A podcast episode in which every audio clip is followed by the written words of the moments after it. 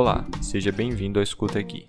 Eu me chamo Fagner Junqueira, sou coordenador na Students for Liberty Brasil e host desse podcast. Esse episódio conta com participação do Matheus Garcia, diretor comercial da Ação Social para a Igualdade das Diferenças, a ACID, e da Carla Destro, professora, mestre em Direito e pesquisadora PCD. No período colonial de 1500 a 1815, as pessoas com deficiência no Brasil eram excluídas e segregadas da sociedade confinadas pelas suas próprias famílias ou enviadas para santas casas ou prisões. Esse cenário só começou a mudar a partir do século XIX, com a chegada da corte portuguesa, que dali em diante passou a realizar medidas de acolhimento e não apenas de exclusão. A primeira Constituição a incluir de maneira indireta as pessoas com deficiência em, teu, em seu texto foi a de 1934, ao garantir o, aspas, amparo aos desvalidos, reconhecendo-os como de responsabilidade dos entes públicos. Somente na metade do século XX que as pessoas com deficiência tiveram seus direitos fundamentais reconhecidos no país, muito em vista da luta e reivindicação de movimentos sociais e políticos. Segundo o IBGE, hoje, 17 milhões de brasileiros têm algum tipo de deficiência. O número é maior do que toda a população da Bolívia e Irlanda juntas e representa pouco mais de 8,4% de todo o nosso país. Quase metade desse público, 49%, é composto por pessoas com mais de 60 anos. Você já se perguntou como anda a inclusão dessas pessoas? Em 1991, foi criada a Lei nº 8213/91 conhecida como Lei de Cotas para Pessoas com Deficiência. Assim, a lei estabelece a obrigatoriedade de empresas que possuem no mínimo 100 empregados quanto à contratação de pessoas com deficiência. Ainda com essa lei, apenas 28,3% das pessoas com algum tipo de deficiência que estão em idade de trabalhar, ou seja, 14 anos ou mais, se posicionam na força de trabalho brasileira. A desigualdade também aparece no nível de escolaridade. Quase 68% da população com deficiência não tem instrução ou possui ensino fundamental incompleto. Conheça agora a ACID e o seu papel na inclusão de pessoas com deficiência no Brasil. A ACID é uma organização que trabalha há 12 anos no ecossistema da pessoa com deficiência. Uh, nossa história, ela, nós somos uma organização que nasceu em Curitiba, é, e ela foi fruto de, um, de, uma, de uma inspiração que é a irmã do nosso hoje diretor, é, do nosso ex-diretor executivo e hoje presidente do conselho, né, o Alexandre Amorim. Né? Ele tem uma irmã que nasceu com, com deficiência, autismo, síndrome de Down, algumas outras pautas associadas. E, e o Alexandre e a família do Alexandre é, percebeu ao longo dos anos a importância é, do desenvolvimento da pessoa com deficiência, a importância é, da pessoa com deficiência acessar oportunidades e o quanto a sociedade estava despreparada para todo esse movimento, né?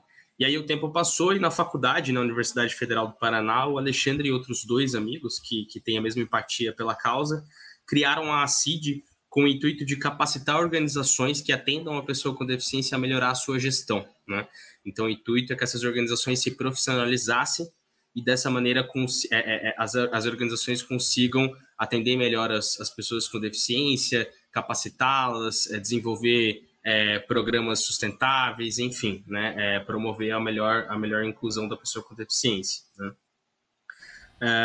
E aí, enfim, o tempo foi passando e a gente foi percebendo que não bastava apenas trabalhar com as organizações, né? a gente foi percebendo a importância de trabalhar com todos os atores da sociedade para que a gente consiga construir uma sociedade mais inclusiva, né? Então, nós começamos a trabalhar com as empresas, com o voluntariado corporativo, desenvolvendo projetos de impacto social com o segundo setor. A gente começou também a articular alguns projetos com o poder público, né? alguns projetos de atuação é, de desenvolvimento territorial. E hoje a CID é uma organização articuladora. Né? Ao longo desses esses últimos 12 anos, nós criamos uma rede de várias organizações que estão espalhadas por todo o Brasil. É, e a nossa função é o tempo inteiro explorar essa rede, explorar esse, esse ecossistema para entender quais são as verdadeiras necessidades sociais do público com deficiência e suas famílias, né? E a gente percebeu uh, que tem quatro grandes gaps, grandes gaps, né? uh, que nós precisamos atuar para que a gente consiga gerar impacto nesse setor, né? Que é exatamente a geração de renda da pessoa com deficiência, né? Uh, a questão também do acesso a direitos das pessoas com deficiência, né? É, a questão da criação de redes para a pessoa com deficiência e suas famílias, né? É, e aí o que a gente chama também é, de acesso a serviços essenciais, né? O acesso à sociedade de uma maneira geral. Então hoje a CID ela desenvolve, desenvolve projetos nesses quatro eixos de atuação, né? É, em, em, suma, é, é, um pouco disso que a CID faz, é uma organização articuladora e o nosso objetivo é, de fato, fazer essa conexão entre setores para que a gente consiga gerar oportunidades para a pessoa com deficiência e suas famílias. Então, eu tomei conhecimento sobre o projeto Mais Inclusão de vocês, que visa trazer mais pessoas com deficiência para o mercado de trabalho, né? Que hoje no Brasil a gente já tem uma taxa de desemprego altíssima, mas quando a gente vai pegar essa taxa entre pessoas com deficiência, ela é ainda maior. Exato. É, esse projeto ele está alinhado com o eixo de geração de renda. Nesse uhum. eixo de geração de renda, é, existem projetos de empregabilidade em empresas privadas, mas também existem projetos de empreendedorismo, né? Geração de renda através do empreendedorismo. E exatamente é, esse projeto de empreendedorismo existe exatamente por esse, esse gap que você comentou, de muitas vezes as inclusões elas acabam não acontecendo nas empresas e o empreendedorismo é uma alternativa de geração de renda, né? Mas especificamente sobre o mais inclusão, a gente percebeu ao longo dos anos e defende muito isso, que é, hoje um, um, grande problema na sociedade é a questão atitudinal, principalmente nas empresas, né? É, então, o Mais Inclusão, na verdade, é um projeto que trabalha com a melhoria da cultura inclusiva da empresa. A gente acredita que fomentando o diálogo sobre a diversidade e inclusão da pessoa com deficiência, capacitando e sensibilizando a empresa, principalmente a liderança e os gestores, melhorando processos de inclusão, é, melhorando toda a experiência do profissional com deficiência, é possível que as, as inclusões aconteçam de uma maneira mais assertiva e mais sustentável, né? Então, é um projeto que trabalha a cultura inclusiva da empresa. Então, a gente faz diversos workshops, diversos materiais, diversos treinamentos, diversas vivências para levar a temática da deficiência para a empresa e quebrar esse paradigma é, de que a pessoa com deficiência ela não pode acessar determinadas vagas ou uh, outros paradigmas que existem em relação à inclusão. E em questão de números, quantas pessoas já foram hoje atendidas pela CID? Ao longo desses últimos 12 anos, a gente estima que mais de 150 mil pessoas já foram impactadas por todos os nossos projetos. Né? É... Além, disso, nesse... Além disso, também a gente tem impacto no número de voluntários, então mais de 8 mil voluntários já passaram por projetos da ACID, né, já foram agentes da inclusão através de projetos da ACID. E além disso, também a gente tem um impacto indireto, que é muito difícil de mensurar, mas vale levar em consideração, que é o desenvolvimento dessas organizações e o quanto elas conseguem potencializar a inclusão de uma maneira geral, que daí é o impacto indireto dos, dos projetos da CID. Né? É, você comentou no início né, sobre a questão de apoio público. Vocês recebem um apoio por parte de entidades públicas, né? Na verdade, não. Na verdade, hoje a CID, em termos de modelo de negócio, uh, os grandes incentivadores dos projetos da CID é a iniciativa privada. Então, uhum. nós desenvolvemos projetos em parceria com a iniciativa privada. A gente começou um, um, um diálogo muito grande com o poder público, a gente fez um projeto muito interessante com a a, o apoio institucional da Secretaria da Pessoa com Deficiência de São Paulo, uh, e a gente também acessa alguns projetos governamentais via renúncia fiscal, né? É, então a gente consegue adentrar em alguns ministérios, aprovar alguns projetos e a gente consegue executar alguns projetos nessa modalidade de renúncia fiscal, né? Mas a nossa grande intenção com o poder público é, é, é, é gerar esses questionamentos, é, fomentar o diálogo sobre a diversidade e inclusão da pessoa com deficiência, porém hoje o nosso modelo de negócio está muito atrelado em, em projetos em parceria com o segundo setor. Agora, a gente falando um pouco sobre a questão da legislação para as pessoas com deficiência. É, você acredita que hoje elas são mais teoria ou estão em prática mesmo, que é algo que é aplicável e funciona no dia a dia das pessoas com deficiência no Brasil? Eu acho que o contexto é muito amplo, é, é difícil responder essa pergunta com, de repente, não é uma pergunta sim ou não, assim, é, é, uma discussão muito ampla. Eu acho que o Brasil avançou muito em relação a, a, a políticas públicas, em relação a pessoas com deficiência, mas é, mas é evidente que ainda falta maior diálogo e maior, maior visibilidade por parte pública em relação a esse ecossistema, né? É, por exemplo, países como o Canadá fomentam um diálogo muito mais, de uma maneira muito maior, assim, é, fomentam até iniciativas públicas no sentido de é, iniciativas privadas ou espécie de ali é, é, trabalho de, de rede com a pessoa com deficiência visando a terceira idade, visando o futuro. Então lá o governo estimula esse tipo de poder público estimula esse tipo de iniciativa já olhando para a terceira idade da pessoa com deficiência. Eu acho que talvez esse seja um grande ponto, assim, né? De olhar para a pessoa com deficiência é, na visão do ciclo completo, né?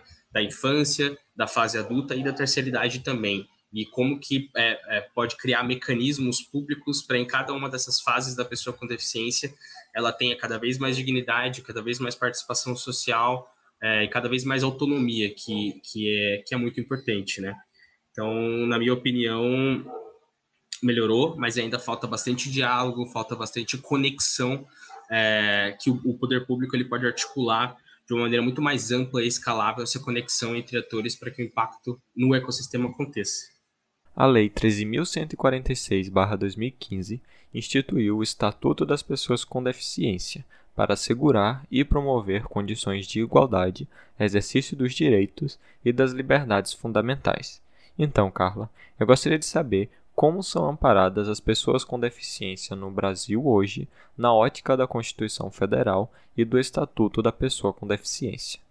É, pensando inicialmente na Constituição de 1988, nós temos ah, os direitos fundamentais que são dirigidos a todas as pessoas, independente de, de ser pessoa com deficiência ou não. Temos o princípio da não discriminação, que é, deve ser entendido de uma maneira ampla, no sentido de acolher e colocar a pessoa com deficiência no ambiente social de forma igualitária, sem nenhuma distinção, e inclusive com ofertas de acessibilidade para que ela consiga viver plenamente em sociedade.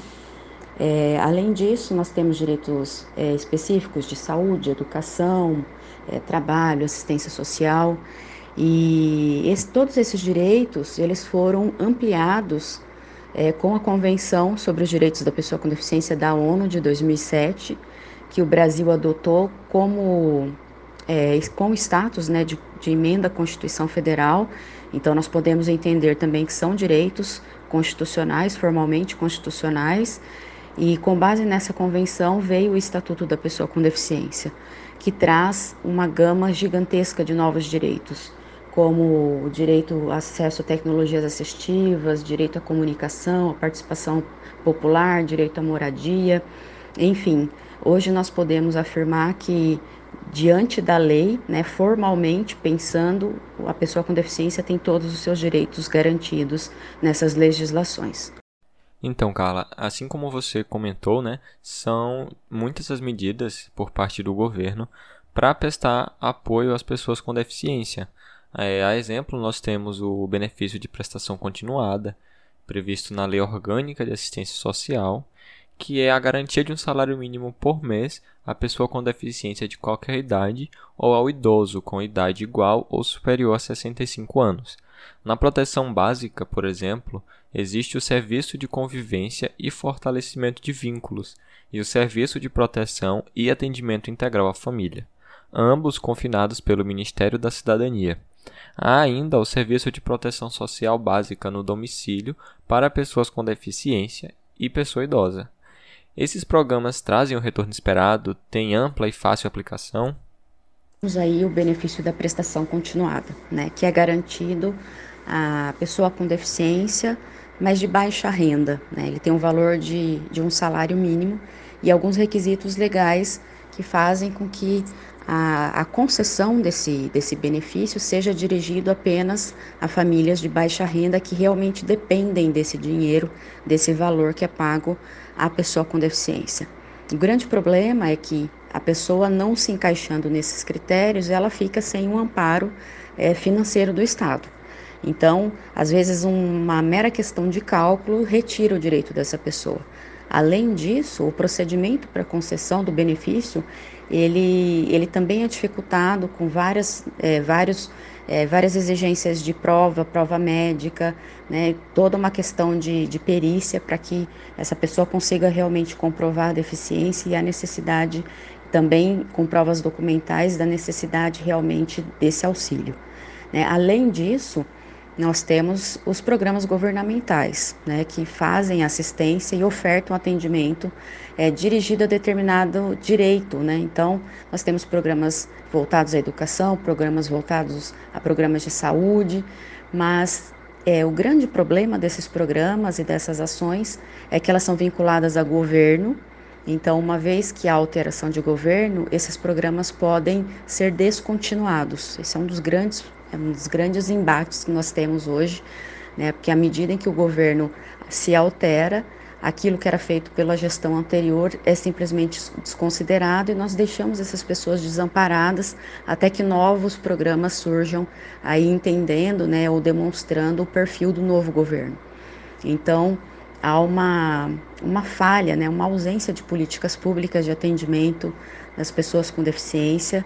É, nós temos um melhor atendimento quando nós falamos em municípios, né, em muitas cidades se dedicam é, de uma maneira eficiente ao atendimento, ao acolhimento dessas pessoas com deficiência, colocação delas no mercado de trabalho, mas isso não é uma realidade quando nós olhamos para o Brasil inteiro. Né? Muitas cidades, muitos estados ainda deixam desamparadas as pessoas com deficiência. É, eu entendo que o que falta né, na assistência do Estado é basicamente a oferta de políticas públicas que atendam é, todos, né, todas as pessoas com deficiência. A gente não tem que pensar apenas na pessoa com deficiência de baixa renda.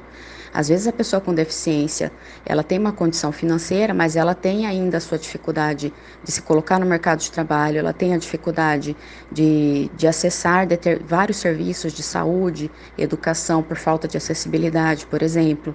É, então nós temos é, a ausência, por exemplo, de intérprete de Libras em serviços públicos, saúde, serviços de polícia. Né? Então, às vezes, a pessoa com deficiência sofre um acidente, não consegue registrar um boletim de ocorrência porque não tem quem consiga entender né, a comunicação dela.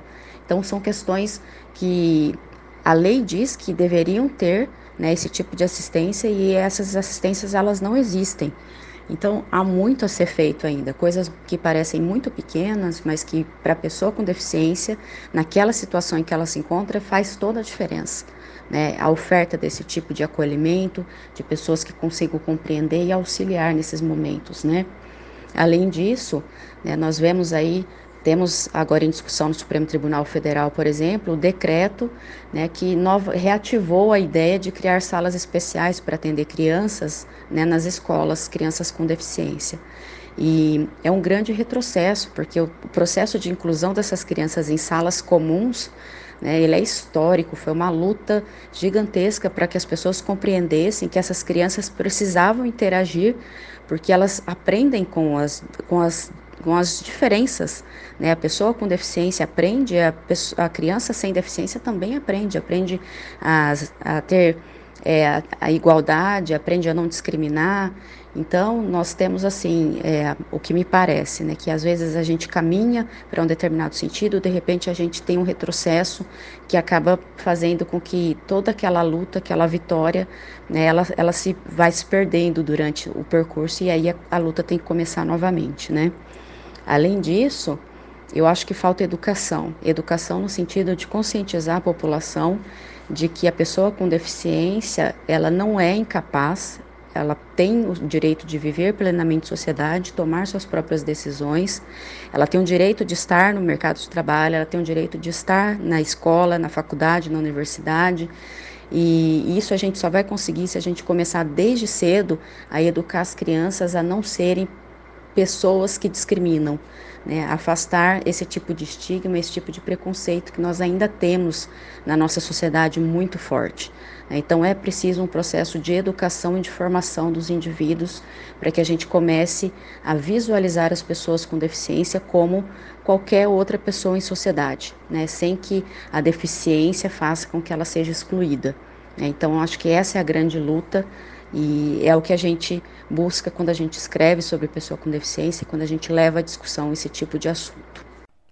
Em um contexto geral, é, gostaria de saber qual a sua análise sobre a inclusão das pessoas com deficiência no Brasil.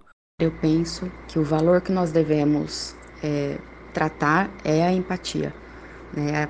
É a condição que o indivíduo tem de se colocar no lugar do outro e compreender o que o outro passa. Né? Enquanto o ser humano não for capaz de compreender as dificuldades é, enfrentadas pela pessoa com deficiência para viver plenamente em sociedade, nós não vamos conseguir mudar o cenário que nós temos hoje.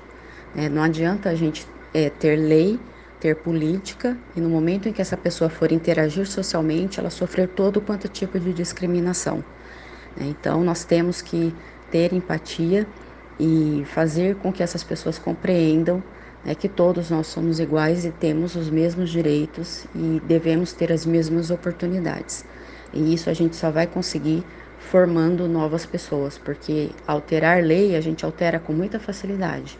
Alterar comportamentos é muito difícil de se fazer.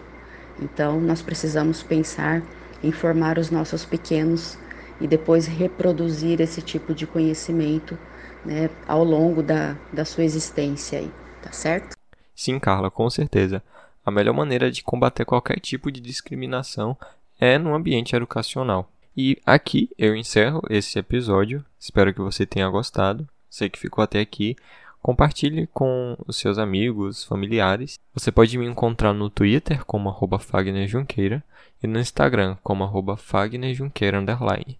Se você tem alguma sugestão de tema que possa ser abordado aqui ou até queira participar, pode me contatar nessas redes sociais que eu estou aberto para qualquer sugestão.